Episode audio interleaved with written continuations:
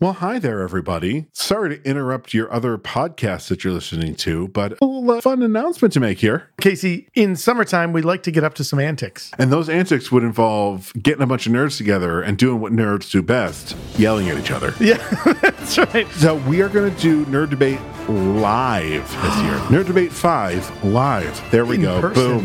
That Yes. is the subtitle. We just came up with it. We will be doing this at The amazing Bullfinch Brew Pub here in Syracuse, New York.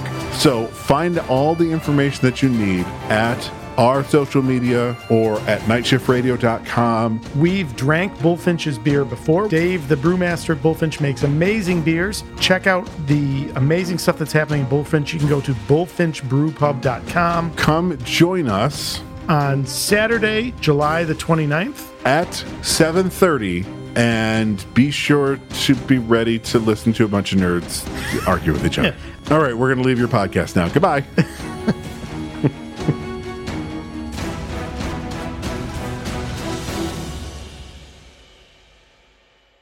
You're listening to Never Heard of It, a Night Shift Radio original. Don't forget to subscribe and leave us a rating and review if you're so inclined. For more information, visit nightshiftradio.com.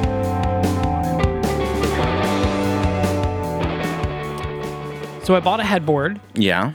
uh, for my bed. Um, you Well, know, I I, figured it's it's uh, time to stop looking like a college uh, frat kid. So I'm glad that you bought it for the bed and not for like your oven. right, I mean, you know, uh, that'll be next on my list. My oven deserves a headboard, you know, just so it looks nice. Um, And uh, for those of you watching, so we are live streaming. We're back uh, to live streaming on Twitch. We did not stream last week because Caleb was actually in uh, traveling ish. Uh, he was in. He's in town. He's still technically in town. He's just doing this from his hotel. Yeah. Uh, but we are live streaming on Twitch, twitch.tv slash Michael Fight. And so if you are listening to this episode next Sunday, 4 p.m. Eastern, we'll be back again streaming live on Twitch. Uh, so you can catch uh, catch our episodes a week early. Um, you know, cool way to see us kind of dance around and wave our arms uh, while we talk about movies, which I assume we'll be doing a lot of for the movie we're going to talk about today. um, so, so I ordered this headboard uh, for my for my bed. I ordered it from Amazon, Yeah. um, which is next door to my house. So it Yeah. came a day later, um, and uh, literally I ordered it Saturday morning, and it arrived uh, Sunday. Arrived today. Um, so, funny. so the the name of the of the style of headboard is called Jessica. Mm-hmm. I, I don't know, man. Like, I, I guess it's no different than like Ashley Furniture, where they do that kind of weird naming, where they're nomenclature or whatever it is. yeah. So, so I ordered the headboard. So I got the headboard delivered uh, today, and it was um uh, I think FedEx that delivered it. And the person that delivered the the FedEx, very beautiful, tall, like gorgeous woman, is delivering this box, and I'm like, oh hey. I mean, meanwhile I'm rolling out in my pajamas. I haven't combed my hair. It's all fucking all over the place. You know, while I was watching, uh, I don't know, some anime in the background, and I'm like, hey, Yeah. baby, you know what's up? um, so I get the box and you know, and I'm like, hey, thanks. And she was like, yeah. And I was like, well, whatever.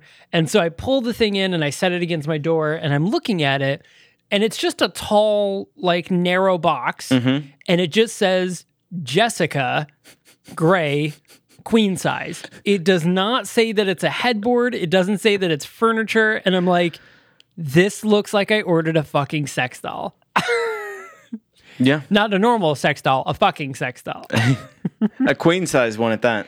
A queen and gray, a gray queen sized Jessica sex doll. It's for your dope like, alien sex. Damn it, my dope alien sex. Yeah. yes. Dope alien sex always. Um, Yes. yeah, by the way, if you search up Night Shift Radio on Giphy, you will find uh, dope, dope, I just- alien sex. I just want dope alien sex. I got to be careful how much I yell here in the, the hotel because uh, it is very much not soundproof. In fact, at some point or another, you may hear uh, the cleaning crew up and down the hall or the youths making noise. the youths. Yeah. Uh, I'm actually glad that we we recorded uh, last week's episode in advance because while I did end up you know settling in for our left of the dial episode later that e- evening, uh, when I first got here, the youths were going crazy, running up and down the hall, yelling to each other, blasting music with the doors open. Um, it was it was humorous, but it wouldn't have made for good podcast content. Right, right, right. I mean, you know, live your best life. Uh, we've all been to a hotel party or two in our youth, Yeah. uh, but you know, trying to make a show here, people. Just wanna- Trying to make a living. I was joking about like if I just like suddenly open the door and be like, "Hey, I'm trying to make a podcast here." Like, uh, Oh, I don't. What do you want us to do do about do? that? Yeah. Uh, but speaking so speaking of which, the reason why you are uh, in in a hotel and Mm-hmm. in uh, back back in this area, uh, your band Sympathy uh, performed last night. Yeah. Very exciting. yeah, that was. Um, it was a good lot of fun. show. Thank you, thank you. Yeah, first time in in literally two years. It was August 2019, the last time that I came back and played a show. Oh Uh, wow! yeah, yeah. So And that was like, the last live band I saw. Was Yeah. you in August of uh, 2019? so yeah, yesterday was a kind of a monumental day in this like one step forward, three steps back uh, reality that we're in right now. Because yeah, um, got to go to a movie for the first time in a year and a half. Yeah. Uh, first yeah. time since we we we did the math, and most of us in the theater, it was uh, Birds of Prey. It was the last movie that we saw uh, in theater. Uh, you had a different one though. You was it My Hero Academia? Yeah, um, in March there was a My Hero Academia movie that came out, I believe, and Juniper and I went and saw that. It was either late February or early March. I'm pretty sure it was March, but yeah, we went and saw that. Um, It's a- together. it's extremely appropriate that the majority of us the last thing we saw in the theater was the last like big pre-covid superhero release and for you it was anime Yeah, no, that's that's very accurate. It's yeah. very on And then the one we came back was the next uh, big superhero. Yes. it did a release. Yeah, um, but yeah so in one single day going to the, the theater for the first time in a year and a half and uh, not only seeing but engaging in live music for the first time in two years uh, yesterday was an exhausting day it was. very tired by the end. But I got uh, uh, no no real like legit Syracuse trip would be complete without a uh, a late night trip to Nick's. I got got myself a couple Oh. of slices at like 11 p.m. just like the old days. It's the way you um, do it. Except I was completely sober. Actually, you know what? That is like the old days for me. That's like you. That's like, the older, older, the old older day. days. uh, going to, to Nick's late at night, surrounded by drunk people. I'm like, ah, I'm not. I know how much I'm paying for this pizza, and I'm still fine with it. I'm still okay. Yeah. But also, last night was another big, uh, uh, I guess, company wide Yeah. thing. yeah. Um, so, uh, uh, just kind of overwhelmed by like you know people just showing up that I you know haven't seen forever and like good friends and whatnot. All of a sudden, I get a tap on my my left shoulder, and I turn and I see Kitsy, who I knew that they were thinking about possibly coming because they were staying at their mom's house, which is like halfway between here and home. Uh, but then I I looked just past Kitsy, and there was Andrea uh, who anyone who's you know, familiar with the, the Night Shift uh, Media Network will know as uh, my co-host on Set Condition One and occasional uh, guest host on Left of the Dial, uh, and I was not expecting that at all, and Yeah. I just like freaked out, and I I gave her a huge hug, and then I just turned to Kitsy and I was like, "Look." I'm gonna give you a hug too. I just I've never met her. right. Like in person. never- yeah. We had never met in person. We've been friends now for uh, over a year, almost a year and Yep. a half uh, since Kitsy first introduced us uh, when we were talking about the original concept for Set Condition 1. Uh, and here we are now, just out of nowhere. They're, they're, we're all in the same room because uh, Todd and Casey from Superpod Hero Cast were there, and you and I, and Kitsy and Andrea. Like, just a, a big old uh, night shift uh, impromptu meetup. It was it was great. It was wonderful. It was it was very awesome. So I didn't know that uh, Kitsy and Andrea were coming up, so that was a surprise for me as well. But I, you know, I did know that Casey and we we had went to the movies with Casey and Todd earlier that day. Um, yeah, so it was pretty exciting uh, for, to have the whole Night Shift Radio crew. You know, and and Casey and Todd, same thing. They had never met uh, Andrea or Kitsy in in real life ever. Um, I had met Kitsy a few times previously, and then I met um, previously on second, uh, and then I had met uh, Andrea when I went down for uh, uh, one of the Left of the Dial live that's uh, right. episodes to run camera. So I had met Andrea then. Yeah.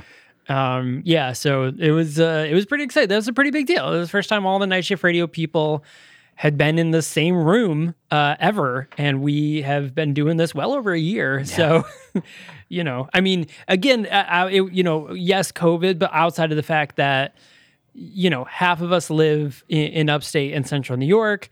You know, you're in St. Louis, Kitsy's in Philly, Andrea's in Jersey. So like we're all over, you know, all over the place. So this was just it was a very fun happenstance that we all kind of got together Yeah. and uh, and met up. It was very exciting. So it was, that was a good it was a good time. Yeah.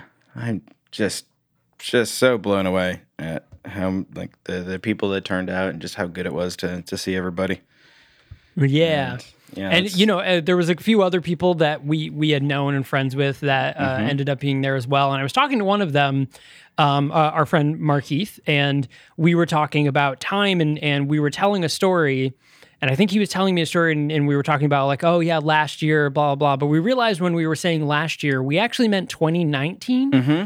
not 2020 and we realized uh, you know marquise brought this up that 2020 is is like schrodinger's year yeah. that it is uh, it is both the longest year ever, yet it just plain never existed Yeah. as well. and so it's just uh, so so 2020 was was uh, is Schrodinger's uh, year. It Yeah. is- it, it both simultaneously exists and doesn't. And it only exists when you observe or think about it. Yes, and I would prefer never to. Yeah. Um, you know, but then you know we have 2020, and then now I guess we're in 2022, and then we're gonna have 2023, who's gonna try to stop 2021. I get it. But it it's a circle. All get it. That being said, hello and welcome to the Never Heard of It podcast. I'm your host, Michael Fight, And I'm Caleb 3, you know, the last one. the last one. Yeah. so we're here to talk about uh, the movie Timecrimes. Yeah. Which Um, was the weirdest Darkman sequel I've ever seen. like, someone let Josh Rubin know. that, that Nacho Vigalondo has gone ahead and already got the ball rolling for him. Phenomenal. I so this is one of those movies. I'll be honest. This is one of those movies where you have you already kind of know the twist going in. Like it was very obvious what was going to happen. But I personally had a fucking blast going through this movie. I was honestly surprised at how much I enjoyed this because just like just looking at it, kind of looking at the um, the the trailer and like the still photos stuff like that, it looked like super just kind of grainy, low budget, uh, like eh, like okay, it'll be fine. It'll it'll probably be bad. Um, Yeah. but it actually turned out to be really good and um for a time travel movie they can get uh, i mean we we've seen this before they can get sloppy real fast and like Oh, yeah. you can have all sorts of weird loose ends uh things that like needed to get tied up that, that didn't or like huge paradoxical stuff that just never makes any sense uh, but this does a surprisingly good job of keeping it as a, a closed loop uh, and like guiding you to uh, you know for lack of a better term a, a predestined outcome um, not unlike our, our first movie of the uh, the month of well we're in July right we're We're in July. Yep. yeah wait have we been doing this all of July Yeah. Is, is this really is July that late? oh god wow Yeah. I didn't realize like Right. the the month is is closer to over than not, which means the year is closer to over than not. And like I don't I don't know what happened. I don't I don't know. I barely know where I am right now. For reals. uh, but yeah, it does, does a, a really good job of of keeping that that close and um, yeah, again, not unlike Predestination, kicking off the the the month of time travel movies that we've done, and uh, I would dare say one of the better time travel stories that we've talked about so far. I completely agree with you, and and that kind of goes along to my point of how you knew what I mean. You knew the general, like you knew the twist of what was going on in this movie. Like it, it's kind of one of those films, and I don't think everybody would figure out the twist. Uh, obviously, for those of you watching on Twitch or those of you listening into the podcast, as you are probably familiar, we will spoil the ending to this movie. Yeah, Um, that is what we do. We are going to talk about the plot points. Um, uh, so we will let's uh, carry on with the time crimes. But uh, this movie is available on Tubi TV, um, streaming for free. It is also on Prime Video. Um, now, for those of you that heard uh, me mention the director um, and uh, writer of this film, Nacho Vigalondo, uh, who is also in the movie. Yeah. Um, but uh, uh, Nacho Vigalondo, you're probably like, wait, that name is like sounds familiar. How do I know that name? Well, the reason why is because you recognize that name uh, for um, uh, uh, Colossal that we Yeah. did uh, just a couple of months ago with with Anne Hathaway, the one where she is inadvertently controlling a kaiju. Um, Nacho Vigalondo was the director for that film. Um, so so that is why uh, he also wrote that film. Um, Yeah, so he's that done is a lot of prob- writing, which is he is has really neat. and and acting. He actually has like over forty acting credits oh wow, yeah, um, you're which is pretty interesting. Um, but yeah, so so for those of you that that listened to our uh, colossal episode, Nacho Vigalondo is the same writer. He did this film back in 2007, and then Colossal uh, was, I think, his his big follow up in 2016. It was probably more of his probably his biggest budget film to date, is my assumption. Yeah, because I'm kind of like just quickly looking through his uh, IMDb profile, and otherwise, like as far as here in the states, the only stuff that I recognize that uh, was released was some of the like. Uh, you know, ABCs of Death and like one of the the VHS stories. So like some of those like anthology horror stories. He he did some writing and directing and stuff like that for. Um, but I don't. It feels. It looks like most of his stuff was probably uh, less popular here in the states and more like Spanish language, like released in like Europe. Probably would be my guess because, um, like this, uh, the the movie we're talking about today, Timecrimes, was was filmed in Spain and it's it's in Spanish, uh, which Yeah, Nacho being a, a Spanish uh, filmmaker. yeah. Which we we've talked about before, how frequently I just forget about Spain entirely. And again, Yeah. if we have any Spanish listeners, I'm sorry. I really am. It's not your fault. It's me. Um, but I just Well, I mean, like you know why that is, right? uh, Why you forget about Spain why? Is because no one suspects the Spanish Inquisition. But yeah, no it's just- one expects the Spanish Inquisition. like Spain is just entirely out of context for me. Like I know Spanish from Latin America, from from our close neighbors, and the, you know the people that I, I see around me in U.S. cities all the time, uh, and I forget about Spain. I, for, I mean, let's be real. I forget about most of Europe, and again, that's not any of y'all's fault. That's all me. But just my life just doesn't doesn't involve a lot of Europe, and you know that should change probably. But you know, Yeah. it hasn't. It hasn't mean, yet. So.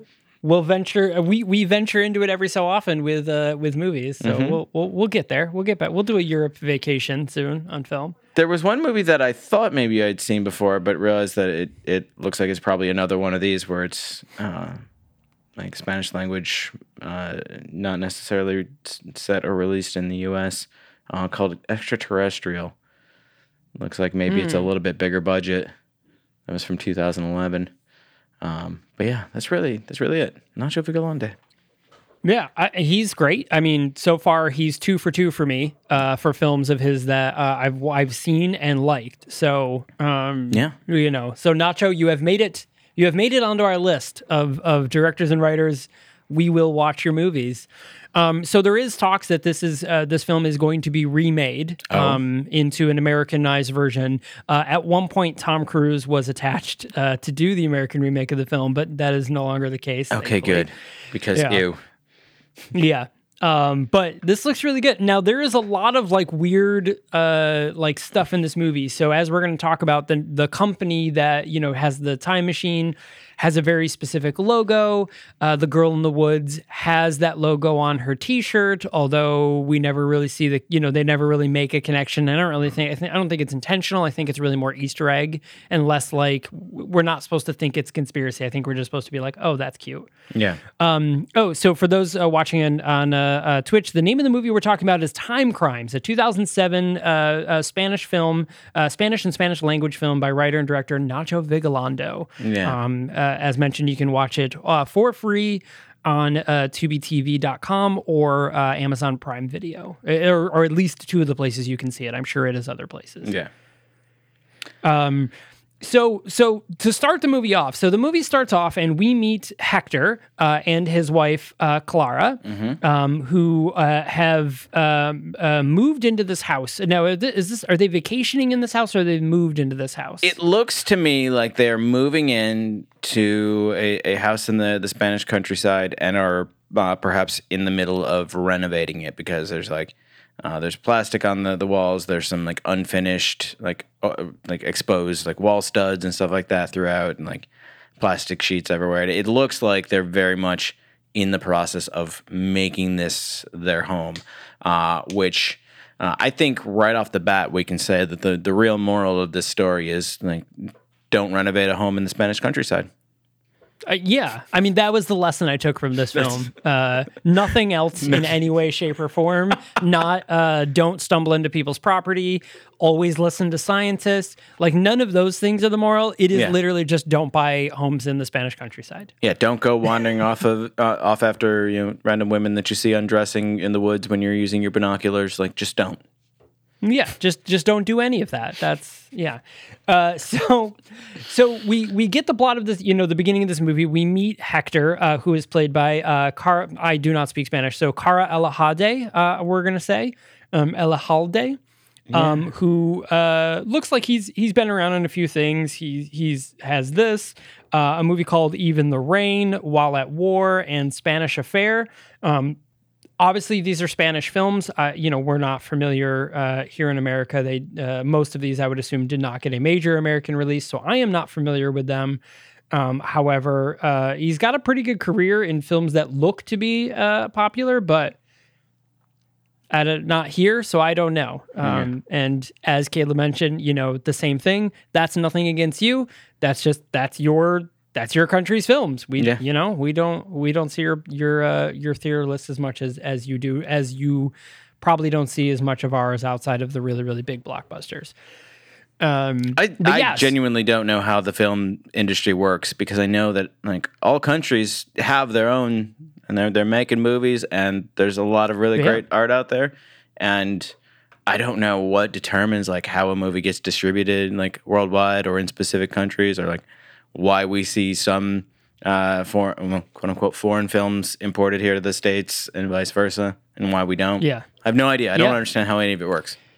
Yeah, it's a it's a e- even myself who actually works in the film industry, I couldn't tell you. It's a mess out there. It's all just who who has the money and uh, what they decide to do with it. That's all. That's all it comes down to. Is like who who bought the film and where do where can they uh, ship it? Pretty much. That makes sense. Um, yeah. Uh, so, uh, so, so this movie starts off. We we meet Hector and his wife Clara. Um, you know, they're getting ready. She's, you know, he's just come back from, you know, the local store, picked up a few supplies. It looks like she's putting together furniture, doing a little bit of gardening. You know, and they're just kind of hanging out. And he's like, "Yeah, I'm just gonna relax." And you know, we're we're off on the countryside. And this this looks to be the start of like, "Hey, we're just starting this this life or whatever." And I just want to chill and relax. And he's sitting there, and the wife's like, "Oh well, I'm gonna, you know, run to the store and and pick up a couple other things." And he's like, "Okay, great." And she's put together a little like side table, and they have this bed of like, "Hey, you know," he's like, "You should put it together in the house because you probably can't." Um, you're probably not going to fit it through the doorway. And she's like, "Oh, if I do, you know, I bet you some cute thing. You know, I'm like you you have to make dinner or something like that." She's like, oh well, if if it doesn't fit through the door, I'll just keep it out here. Yeah, so so that's so, so we see the side table that is uh, that will come into play a little later, um, very minorly, but it will come into uh, play later. So uh, Hector is chilling in the backyard. He pulls up his uh, bin- um, binoculars and uh, he's kind of skimming through the woods and he sees some sort of weird figure moving around. He's like, "Oh, what is that?" You know, and, and Clara kind of gets in the way and he's like, "Yeah, I'm I'm trying to bird watch or whatever." um, and so finally, he he kind of focuses in on a very specific figure, and it turns out to be a young woman um, who is uh, she's wearing red pants and a white shirt. And you know he sees her, and she's like, he's like, oh, what is she doing? Like wandering through the woods. She's kind of acting weird, um, like kind of suspiciously, you know, just kind of like sulking around. He's like, what is happening? Yeah. And then eventually he sees her and she's she's kind of standing and she's looking a certain way and then she takes off her shirt. Um, and you know, so so uh, content warning. Um, we do see her boobs uh, in this film uh, several times. In fact, um, so uh, for those of you that are worried about that, and uh, there is a little bit of swearing, but it is obviously Spanish. So if English swear words offend you, I, I mean, I don't know why you'd be listening to our podcast, but um, if English words offend you, they are said in Spanish a few times over, uh, Yeah. but not bad. It, it really wasn't that bad Yeah. that Um, I could tell. it- so like as, as he's creeping on her and he kind of gets distracted by uh, by Clara, she's like, you know, I need you to to go to town and, and get food. Like we don't we don't have any food. He's like, I don't want to get in the car again. I just don't. And like I I kind of missed it, but at, at the beginning it looked like maybe there was an incident with like the the tailgate of the, their wagon or whatever, and like stuff. went Yeah, he, he just like hit a bump and the tailgate flipped open and all the Yeah. shit fell out of the back. Yeah. So and he seems like he's just kind of like he's had it for for the day and just wants to wants to chill. Uh, so she's as like, he should have. she's like, fine, all right, I'll go. Um, or she, she's like, if if I can't get the uh, the table through the bedroom door, then I'll take the car into town. And that's Yeah, where the, the that's bet it, yep. comes in. And she comes back down with her coat on. She's like, well, it didn't fit. So this is me saying you're right. I'll be back. and she's like, I'll I'll leave the keys by the door.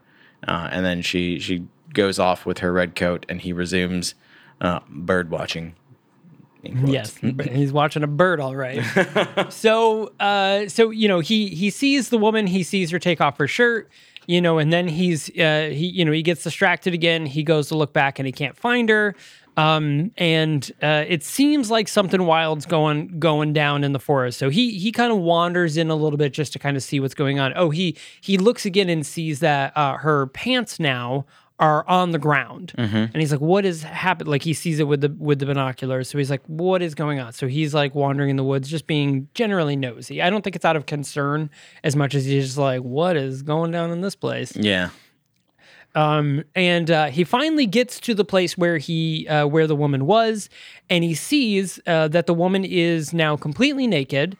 Um, she is leaning up against a a like uh, group of rocks, and she is unconscious, and her clothes are on the floor, um, or on the ground. And so he's like, "Hello, hello," and like trying to wake her up, you know. And he like gets up close to her, and just as he does.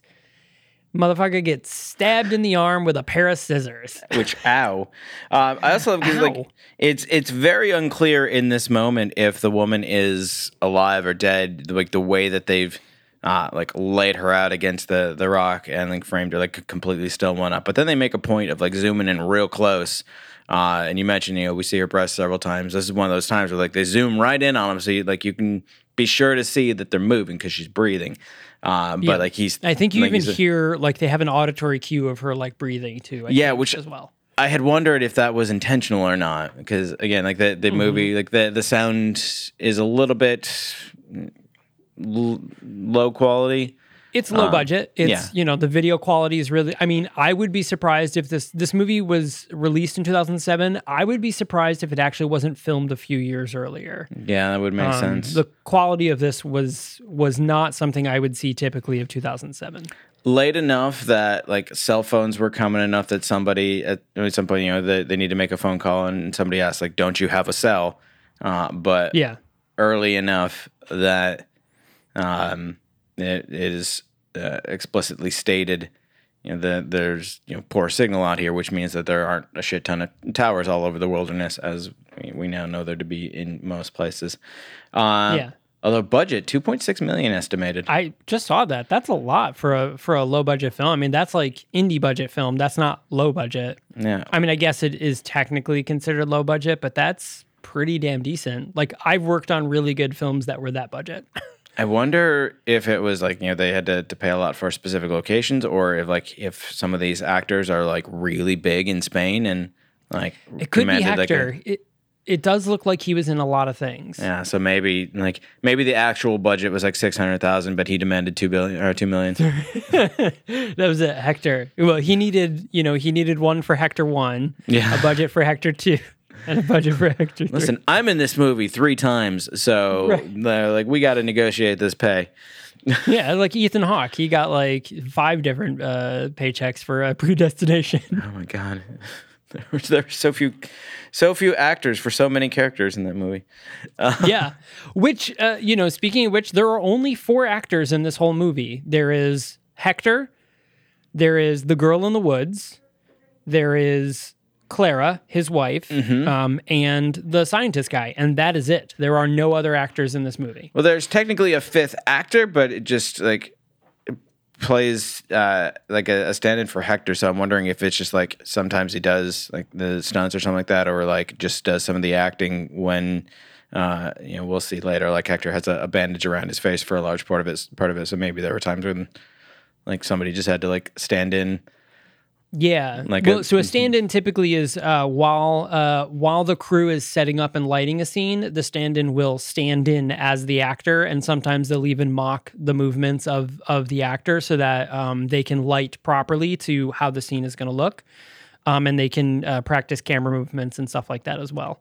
trying to Um, find. so, so that's typically what a stand-in does. Uh, but in cases of duplicates like this, um, uh, the stand-in will act as a body double, basically, for when two characters need to be in the uh, on screen at the same time. Although I don't think there's a specific instance in which they are. There is one, and that might actually make sense. Uh, so th- this is just the Hector three one, right? Hector one and Hector three. when we end. see Yeah. what and he goes, what happens when you just described um, you know him getting stabbed when we later see what what happens in this moment as we see the loop repeat um, there's a moment where there's two of them on on, on screen at the same time. So maybe Yeah. it was that. Uh, but yeah one in, uh, Inciarte uh, is credited as Hector Occasional. Ah, so I, Yep. don't, I don't know if that's like literal translation of just like occasionally he plays Hector, uh, Yeah, or if there's like uh, a specific reason that he's he's tagged that because it's capitalized as though it's like a, a surname or a title. yeah. So Yeah, I would assume that is probably the stand-in because there's also the scene with the table uh, in the end Mm-hmm. um, where they're both seen on screen. So that's probably where they also uh, Yeah. play this. So it's probably a stand-in or double or body double or um, that. Yeah. So uh, okay. So we're we're at the point he sees the girl in the woods. He gets stabbed. Um, and he kind of looks back and he sees that the person he's he's been stabbed by is Darkman, uh, as, as Caleb said. So it's a man whose face is wrapped in bandages, and the bandages are kind of pinkish. Um, and then he has a a big uh, sort of trench coat that he is uh, that is wrapped around him, and he he's got a pair of scissors. So he's stabbed in the arm by the scissors. He goes running off. You know, he's clearly being chased by the bandaged man. Um, and, uh, you know, he runs off in the woods. And there is a very specific scene where, you know, he's using the binoculars to try to find where the bandage man is following him. And he does use the binoculars and he looks, and we see the bandage man, and he turns around and he has his hands, although he has binoculars. So he just put his, you know, his hands up around his eyes, and he turns back auspiciously and looks at him. And Hector goes, ah, and he runs back and he ends up running in and finding this abandoned, well, this this house hidden uh, kind of in in this woods area, and it is fenced off. He jumps the fence um, and uh, goes to get in the house. Um, and this is a really funny scene because he's like knocking on the door and stuff like that. And then he picks up a rock and he throws the, he just like casually throws the rock and just shatters the whole window. And he's like, "Moo." no one's responding, so I'm just gonna break this giant plate plate glass window and just walk in. And Right. like he walks into what looks like a like an office cafeteria or something like that because there's a bunch of little like two seater tables and like a coffee machine and stuff like that. And um, he sees a, a wall calendar hanging on the, on the wall, but it's got like a, a squiggly arrow with some some X's drawn on it. And he's like, "Oh, that's weird." And like takes it, flips it over, and sees that it's the like it's flipped to the page for September, which we later learn uh, these events are happening on September sixteenth. So that's it's good to remember for later. Uh, and then proceeds to just kind of wander through this this office that looks like a house and is at some point described as a house, but is very clearly not a house in any way. Yeah. Um, so the implication, it kind of reminded me of uh, like Ex Machina, where it was like, it's it's like the dude's house, but like also his laboratory.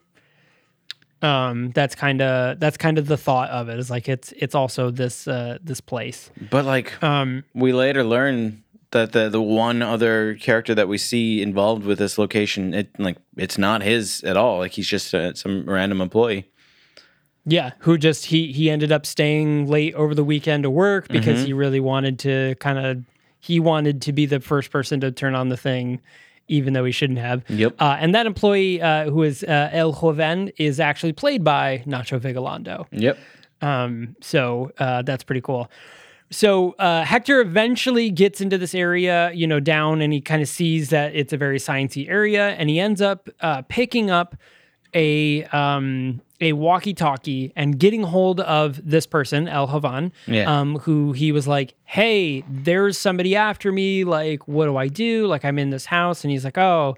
And so the guy on the other end is very casual about like the whole situation. Like he's very specific. And eventually he does ask him, "Is he a guy with bandages?" And he was like, "Yes." He was like, "Okay, I see him now." You need to head up to this one part of the house. Like I'm there. I'll meet you there um i will like i'll i'll you know we'll take care of this. And and so you know hector's like okay. And you know eventually he he sneaks his way up into this house. So he's in this room. And the guy's like oh my god you know and he meets up with this person. And the person's like yeah i'm you know in i'm you're just working late. I'm in this you know in this lab.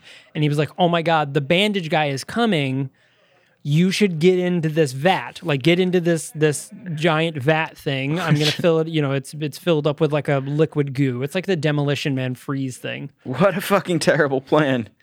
right. Get into this thing of uh, mysterious liquid that you're completely unfamiliar with, and what I'm to do is seal you in there with this hatch that that comes down from above, uh, and you'll have like at most like six inches uh, of air uh, space to to hang out and breathe.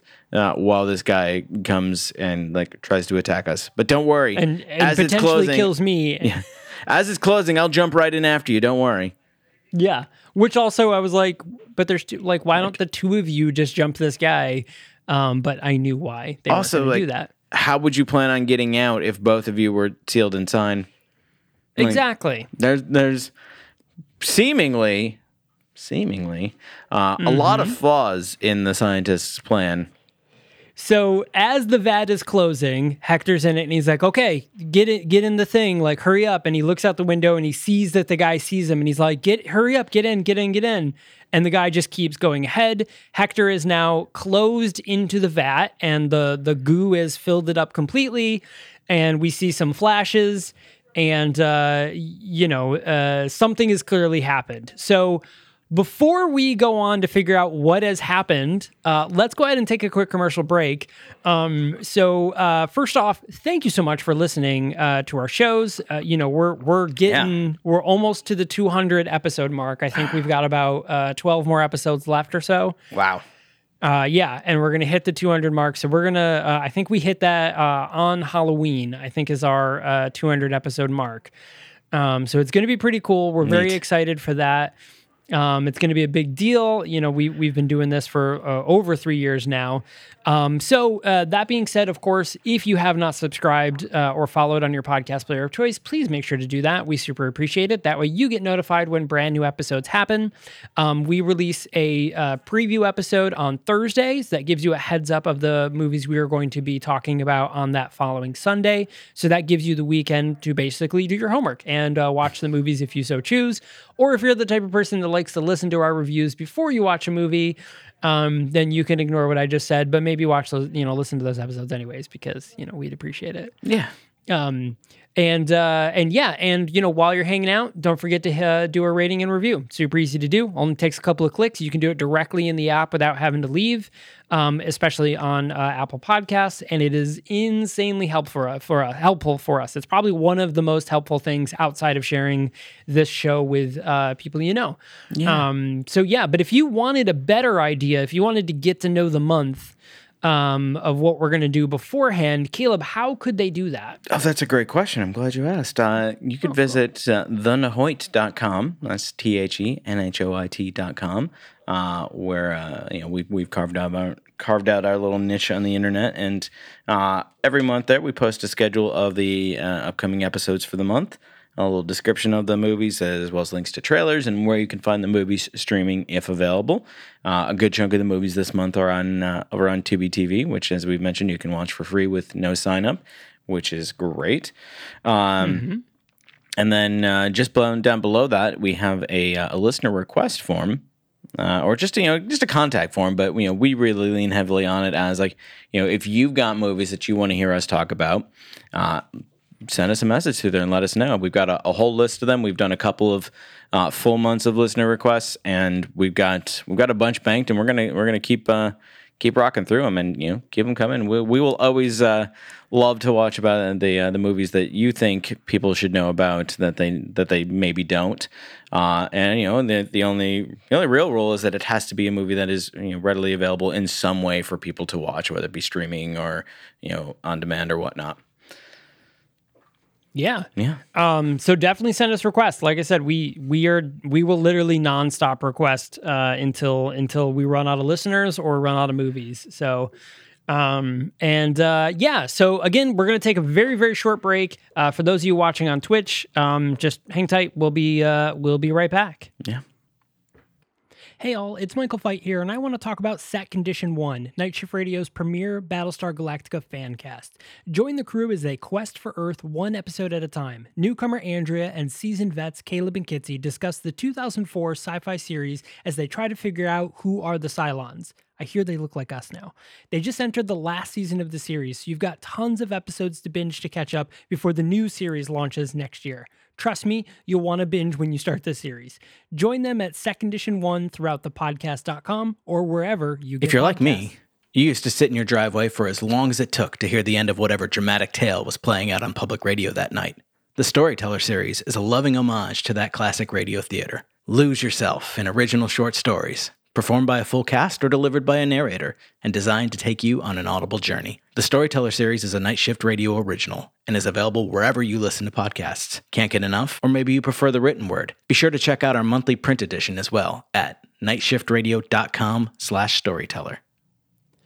Hello and welcome back. How you doing, y'all? I just did the like freeze for the yeah, break. the freeze. I totally paused.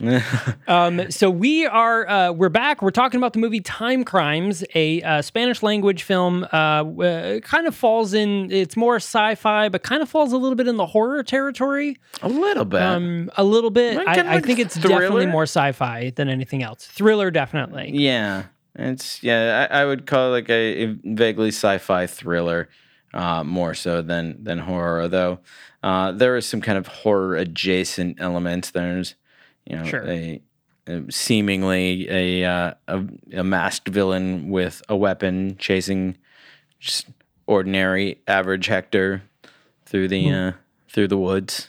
So Through the woods. through Into the woods. Um, uh, so so when we left you, Yeah. um, Hector has made his way, uh, escaping from the bandage uh, person who has stabbed him with scissors. He has made his way uh, to this laboratory, and he is now uh, in this vat.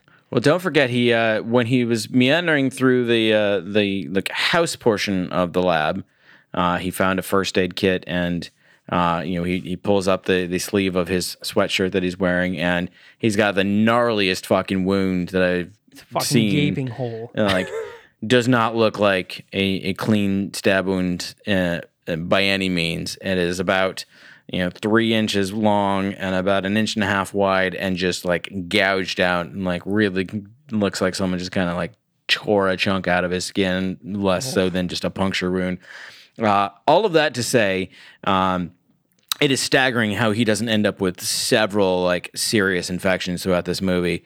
Uh, like he, Oh, I'm sure he will in the long run. yeah, he he seemingly like treats the the wound, and we didn't, you know, I, I guess maybe like find some antiseptic or whatever, but then he wraps it in a bandage. That's important. Yeah. uh, because then he goes up the up the path. You know, he's being chased by the the bandage man all along. He goes up the path to this like silo, and that's where he runs into the scientists and gets into the vat and the um, and now that's where we're at. So, uh, and that's the end of the movie, which is really weird. No, I'm just kidding. uh, so, so while in the vat, uh, he he sees a big flash, and now the vat opens up. Now, mind you, by the time he gets into the vat, Um, it is nighttime. It is. It looks like it's storming a little bit. Like there was a little bit. He heard a little bit of thunder earlier.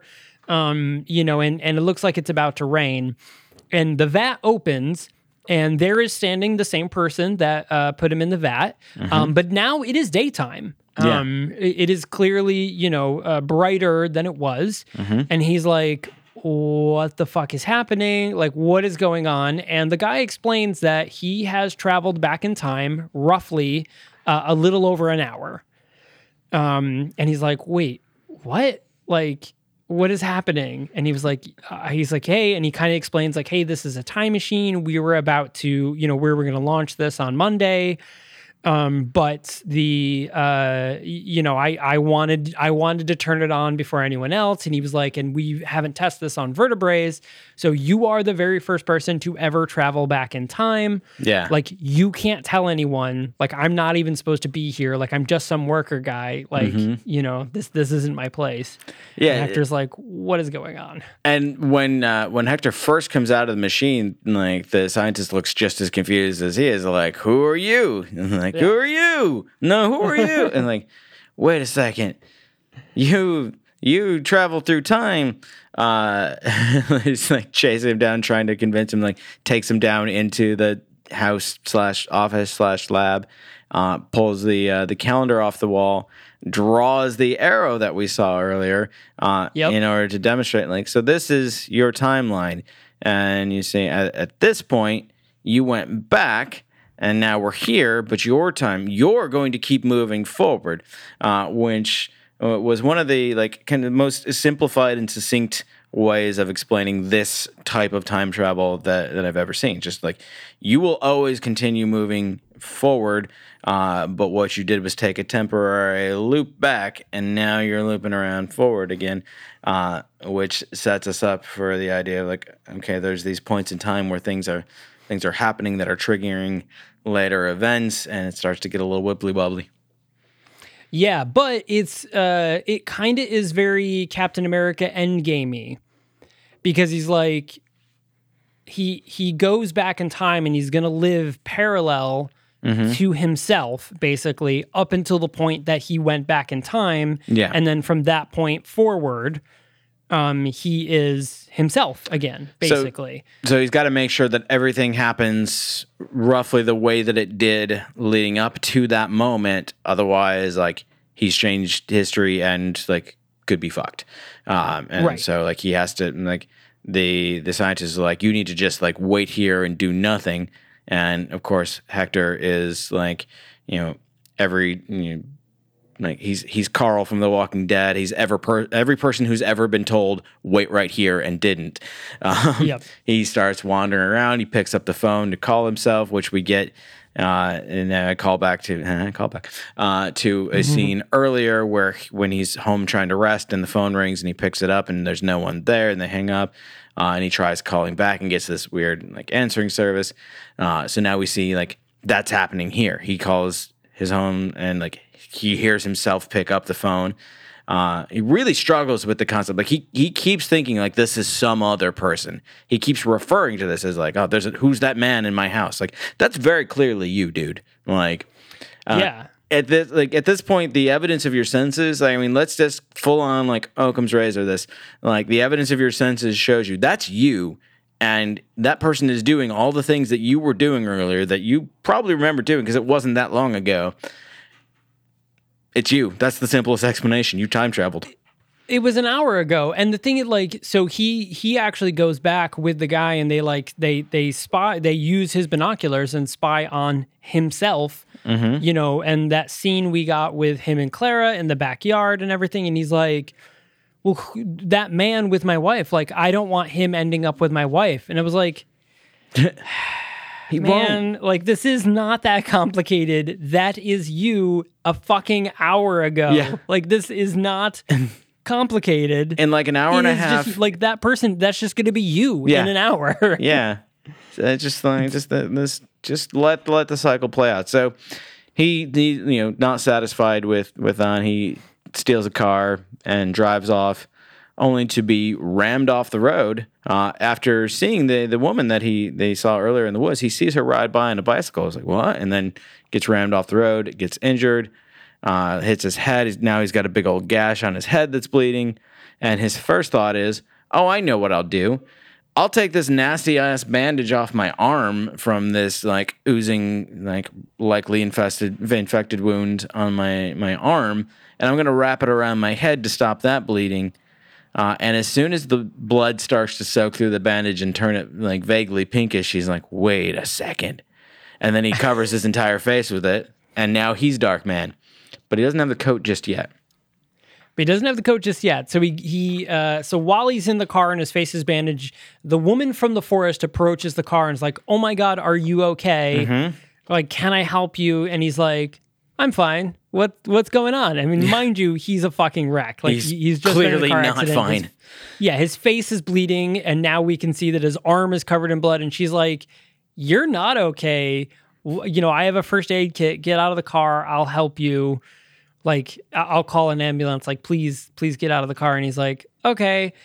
And you know, he's nervous because he knows like he can't fuck up the the part where she goes into the woods and takes her clothes off because if he does, then he never goes there in the first place. Which honestly would have been the correct thing to do because then Hector would have never left in the first place, which would never, which would have meant Hector one would have never been stabbed by Hector two or three, um, which means she, the woman, never would have done her thing, and everything would have just been fine. Everything would have just reset, and everything would have been fine. Um, but I guess he still would have been alive. But Yeah, it's it like it, it is unclear what would actually become of this. And they they call him Hector too, even though he's technically the the original, as far as we know. Although we don't right, know. well, I mean, technically they're all the original. Technically, but they're yeah. all the same. Uh, they refer to him as Hector Two just to, to keep them separate. So, like, he's Hector Two. Hector One is the one that he's uh, now observing, living. Uh, what we'll call the original timeline. Um, the sacred timeline. the sacred timeline. uh, yeah, it's, it's left unclear what would happen to Hector 2 if uh, events were to be changed, if he would just cease to exist. Uh, in which case, like, from the, the standpoint of like fixing things, that would make the most sense. Uh, but Yeah. he's so caught up in the idea that like, no, I'm Hector, and this person's an imposter, and one other. So he he just can't fathom the idea of doing anything that would prevent him from kind of taking back control of this timeline as himself rather than like I'm just gonna like fix this and poof myself out. Right. Yeah, the the cognitive thinking, like the critical thinking of it all is pretty I would say probably the most unrealistic thing about this movie is Hector's reasoning and logic for everything he does. Yeah. Everything. Because there are so many times that that it seems like an easy fix is is presented. In fact, the uh um the scientist offers up several options many times to all three Hectors. In fact, he he gives him the like, hey, if you just legit stand the fuck still, everything will be fixed. Like everything will be fine. And it's not until the end of the movie that he actually ends up doing that. Um, he ends up doing it with uh, uh, uh, later in the film, and that is how the film resolves. Is he just he he even says like, let's just be calm and that's how everything like wraps up neatly ish outside of you know we'll talk about the fact that there's now a fucking dead body um, but and he is beat to shit so so Hector too now uh, donned as the uh, the bandage man. You know, he wanders back out uh, onto the road where the car where his car just got hit. He sees a bunch of things knocked over, and he sees an actual a a like dumpster has been knocked over, and another truck is is there with all the stuff empty.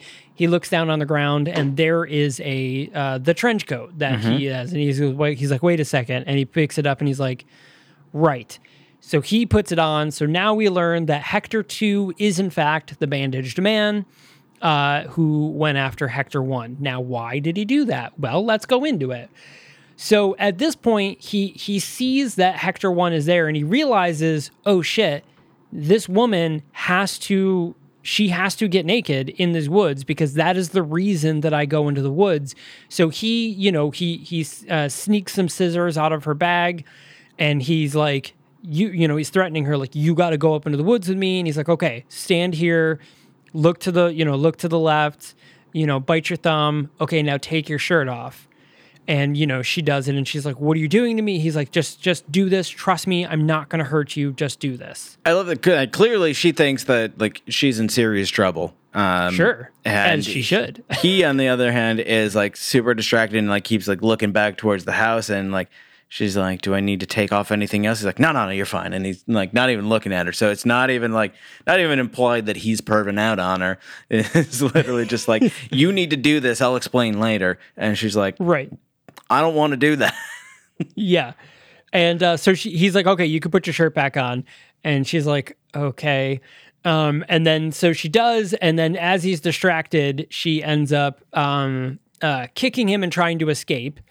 And he grabs onto her and they tumble down a hill and it ends up knocking her unconscious. Yeah, which So again then- at this moment it it's hard to tell if like she's supposed to be alive or not, but remembering that she was breathing earlier, it's like okay, so she must have just been knocked out in this fall.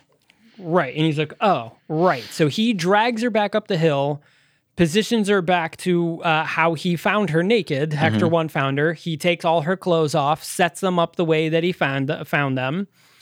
Hector one uh, shows up. He stabs Hector one because he's trying to get Hector to stop messing with it. Like he's like, oh shit, like I have to stab him because that's what gets him to run away.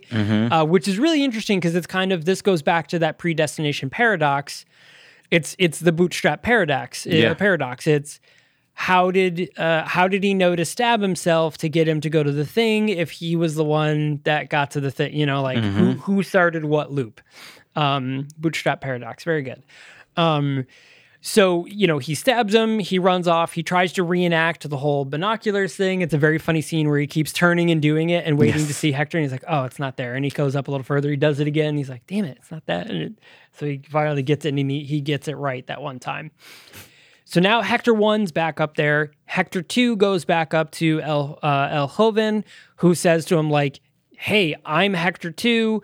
This is the situation that's going on. Like, you need to get Hector 1 to get into the vat. Like, tell him to go up to do this thing. Like, that he's basically telling him to do the things that El Joven told Hector 1 to do mm-hmm. the first time around. And El Joven's like, no, we shouldn't be doing this. Really, what we should be doing is this. And he's like, no, no, no, it's fine. And Levon's like, I'm the scientist here. That is not how this should work. And he explains again, like, you have to make sure that everything happens exactly as it did. Um, I mean, and this is meanwhile, loop number two. Meanwhile, he he tries to to chase the woman back and like kind of follows her back to his house, and he's wandering through and like.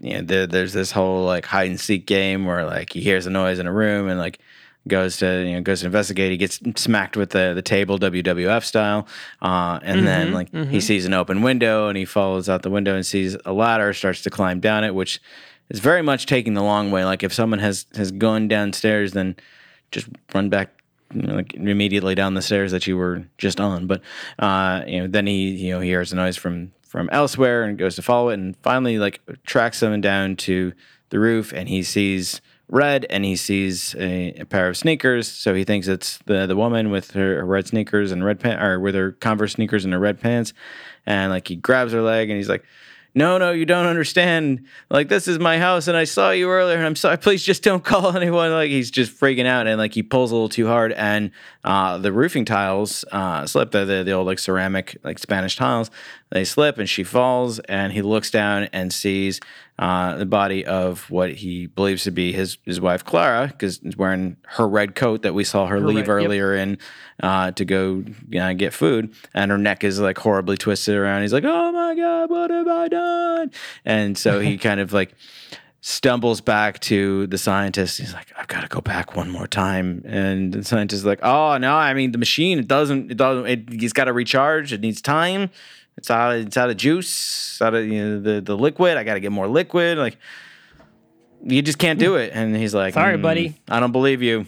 I see Yeah. something missing here. All right, you caught me. It's a battery. I took out a battery. I'm like, you, but you can't go back again. You just can't. You, you don't understand. He's like, I have to. I must. And you know, Hector, or not Hector, uh, the the scientist tries to explain to him again, like you don't, like you'll, you'll mess everything up. There was there was a third one of you who called me earlier in the day from the walkie-talkie and was like, we couldn't fix anything. Which And- Hector 2 actually kind of beats this information out of him with a crowbar. Yeah. I mean, not violently. He's just like smacking just, like, him on the arm him. and stuff like that. And it's like Yoda with his stick, just yeah. and he's like, ow. Um, but he's like, you know, the you know another you called me earlier from the the walkie and was like, you know, we couldn't fix anything, and like everyone's gonna find out what we've done here. And Hector's like, oh, you mean this walkie? And he throws it on the ground, like that's gonna solve everything.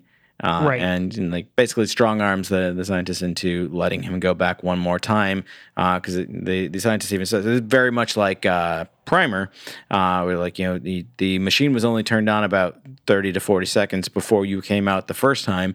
You can't come back into the machine before it was turned on, so like you've only got the, this window anyway, and. And like he, we learned that a version of Hector did do that, so that there's Hector three now. Uh, like he came back and hid. Like he told him like you need to act surprised when Hector two comes out of the, the vat and like pretend he's the the first one and you don't know and like you know guide him on the this path to, to get him started. So we we find out that he actually did go back one more time as he's about to do and starts uh, all of this in motion. Yeah, so uh, we learned that Hector, um, Hector three is the one who uh, crashes into Hector 2 um, with the car. Uh, we learn that Hector three is the person who hits Hector two with the table in the house. Yep. Um, and he actually runs into uh, Clara in the woods, um, this time without his bandages. And, uh, you know, he's like, help, this guy with the bandage is chasing me. Like, you know, what do we do? And she's like, oh, I'll help you. And they end up wandering back to his house. And he's like, no, we shouldn't go in this house. Instead of just being like, this is my house, like, we'll be safe here. Um, but we learned that he has actually has a completely different plan. So his plan is, yeah, Yeah, so he he's brought the the woman uh, back to his house, and he, he tells her, you know, there's a you know there's an attic, go hide. He he puts uh, Clara's red coat on her, and he cuts her hair short. He's like, you have to hide, you have to disguise yourself so they can't find you. And then he actually does run into the real Clara, who's like, oh my god, what happened to you? Because you know his face is all fucked and he's bleeding everywhere, and he's like, don't worry, we just need you to hide in this shed and like don't don't say or do anything. Just trust me. I'll be back for you. Uh, and so we realize now that he like he sent uh, the woman uh, to to hide uh, looking like clara so that when the uh, hector 2 drags her off the roof accidentally and she dies he'll think that uh, it was clara which he felt like he thought he accidentally killed his wife, which thought he meant he had to go back and, and fix that. Uh, Yeah. Only to learn that like his wife is actually alive. So happy ending there. Oh wait, there's still a dead woman in their lawn. There's still a dead. yeah. And that's and that's this is his his final thing, as I mentioned earlier, is that he finally they go and they sit. He sits her down uh, in the in the seats, like in the lawn, because because at this point we do know that the cops are coming. Um, because Clara has said like I've called the cops. There's somebody in the house, and he's like okay. And at one scene earlier, we had we had heard and seen cops, and this was one of another triggers of Hector two to try to go back to to become Hector 3 Um, so excuse me. And so, you know, at this point, you know, he's just like, no, let's just sit here, let the cops come. Like he is beat to fuck, too, Yeah. by the way. Like his face is all bruised, he's all dirty, he's bleed everywhere. It is a mess. Um, yeah, and then uh credits roll, and that is that is the end of our movie. which I love. There's obviously a little bit of like convolutedness every single time you deal with with time travel. There's not really any way around that because time just Right. gets weird.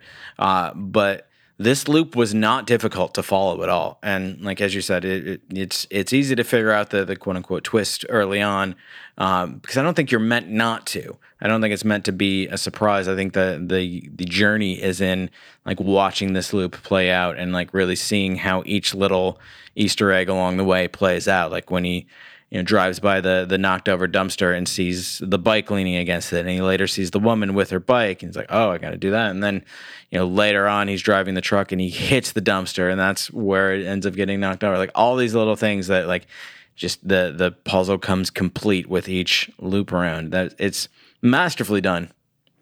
It is, yeah. I, you know, and that's again, I don't think, you know, as, as you just said, and I said earlier, I don't think the the the movie is meant to be as a plot twist. Whereas Predestination, learning who uh, the the uh, uh, the motherless woman is, um, learning who she is is the plot twist. Learning that Ethan Hawke and uh, Sarah Snook are the same person that is the plot twist. Like, and learning about the baby and the whole spiel. That's that's like the the reveal of this film. Like this, Timecrimes isn't going for that sort of twist. It's going for a here's a cool time travel loop. Here's how everything's set in motion. Like it's kind of like watching a Rube Goldberg machine and then going back through and being like, okay, Yep. now step by step, let's Yep. explain how we set this plan in motion. Like, wh- how did we set up each thing? Which was really cool. I thought it was a very cool way to approach time travel.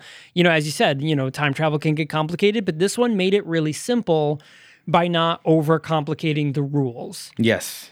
Yeah, just Um, keep it super straightforward. Don't try to like don't try to really explain the rules. Don't don't even try to get too deep into the science because it's made up anyway. And like just let the story play out and make sure that make sure the you know every Chekhov's insert whatever object pays off. Make sure every like loop is is tidied up. That every every little thing makes sense. You know, the sound of thunder at one point, the police sirens, every little visual cue that we see, it all works really well. Yeah.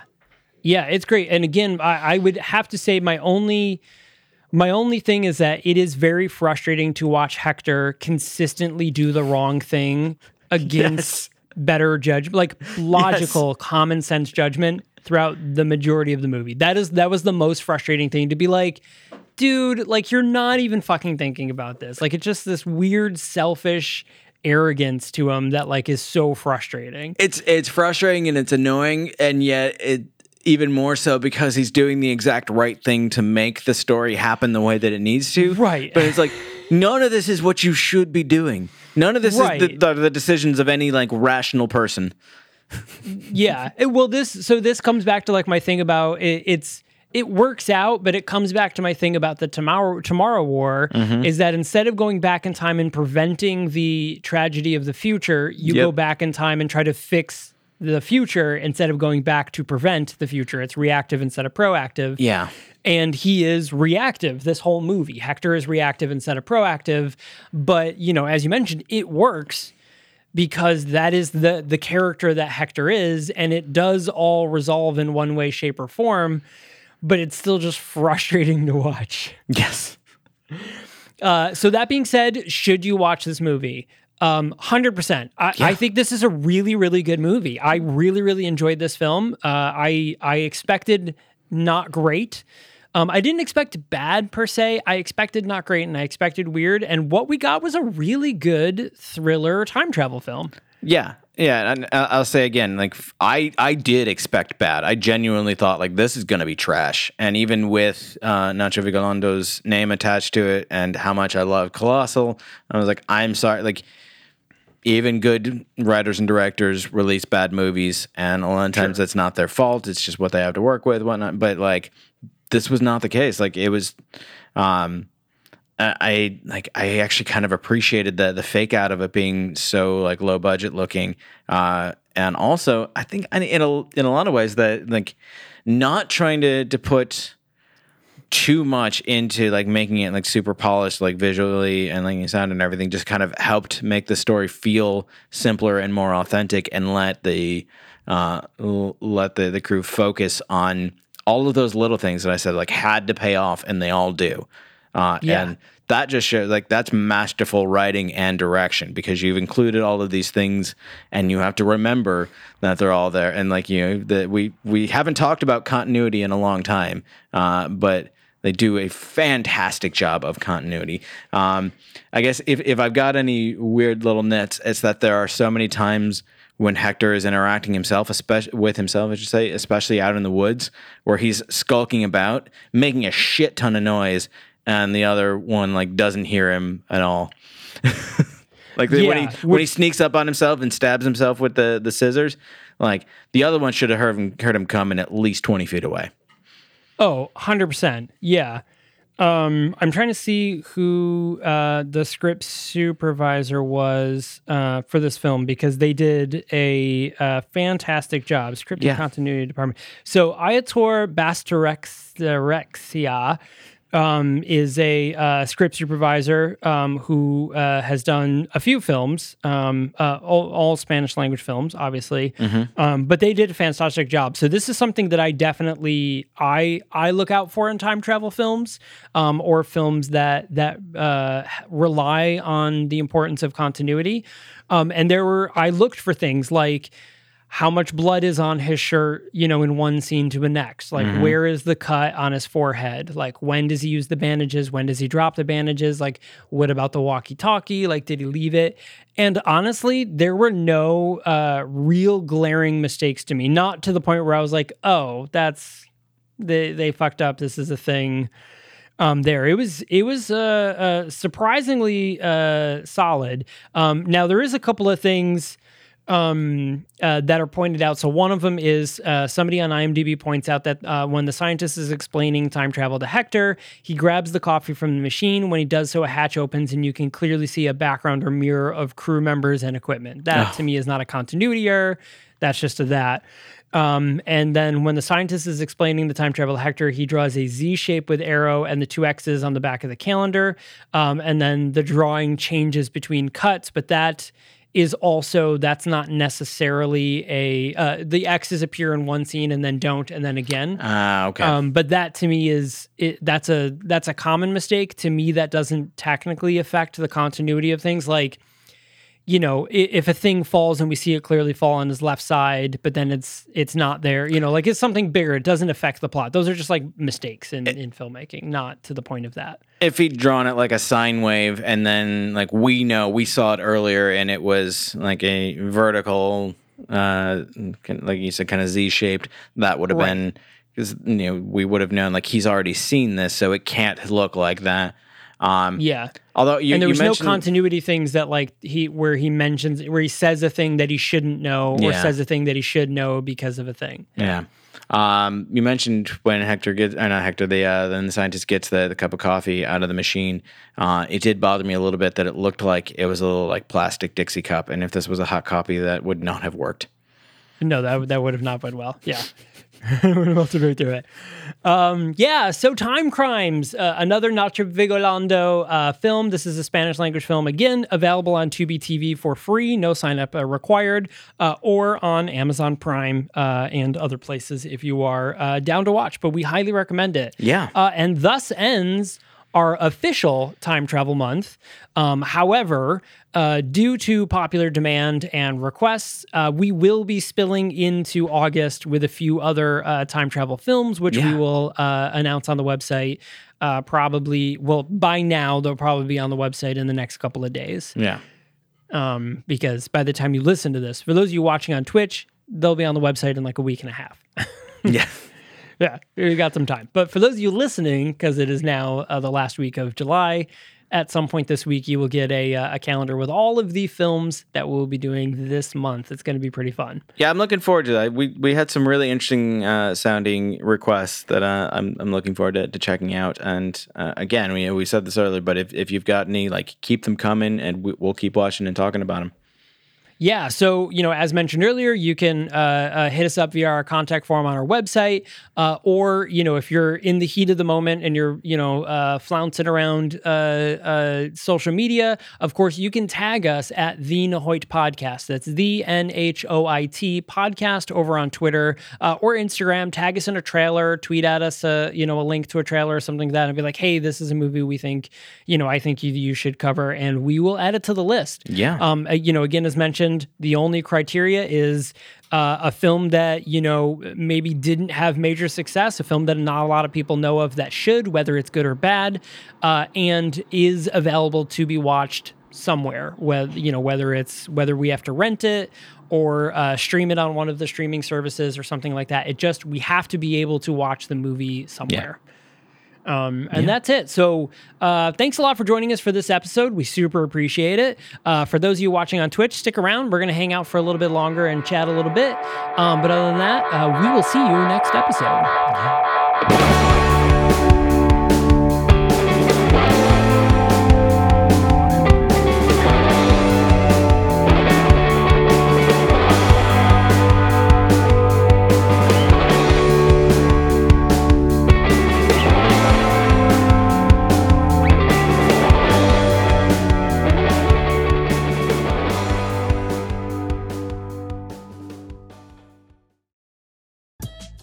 A father's tragic past, hidden in the adventures of a cartoon mouse. A cautionary tale on the dangers of temporal tourism. A woman searching for answers after the death of an old friend. This is the Storyteller series, a Night Shift Radio original. Every month, we bring a new short story to life in a full cast audio drama. We publish a second exclusive story to our online print edition, and we give you a glimpse behind the pages with our author interview series. Subscribe to the Storyteller series wherever you listen to podcasts and visit nightshiftradio.com for more information.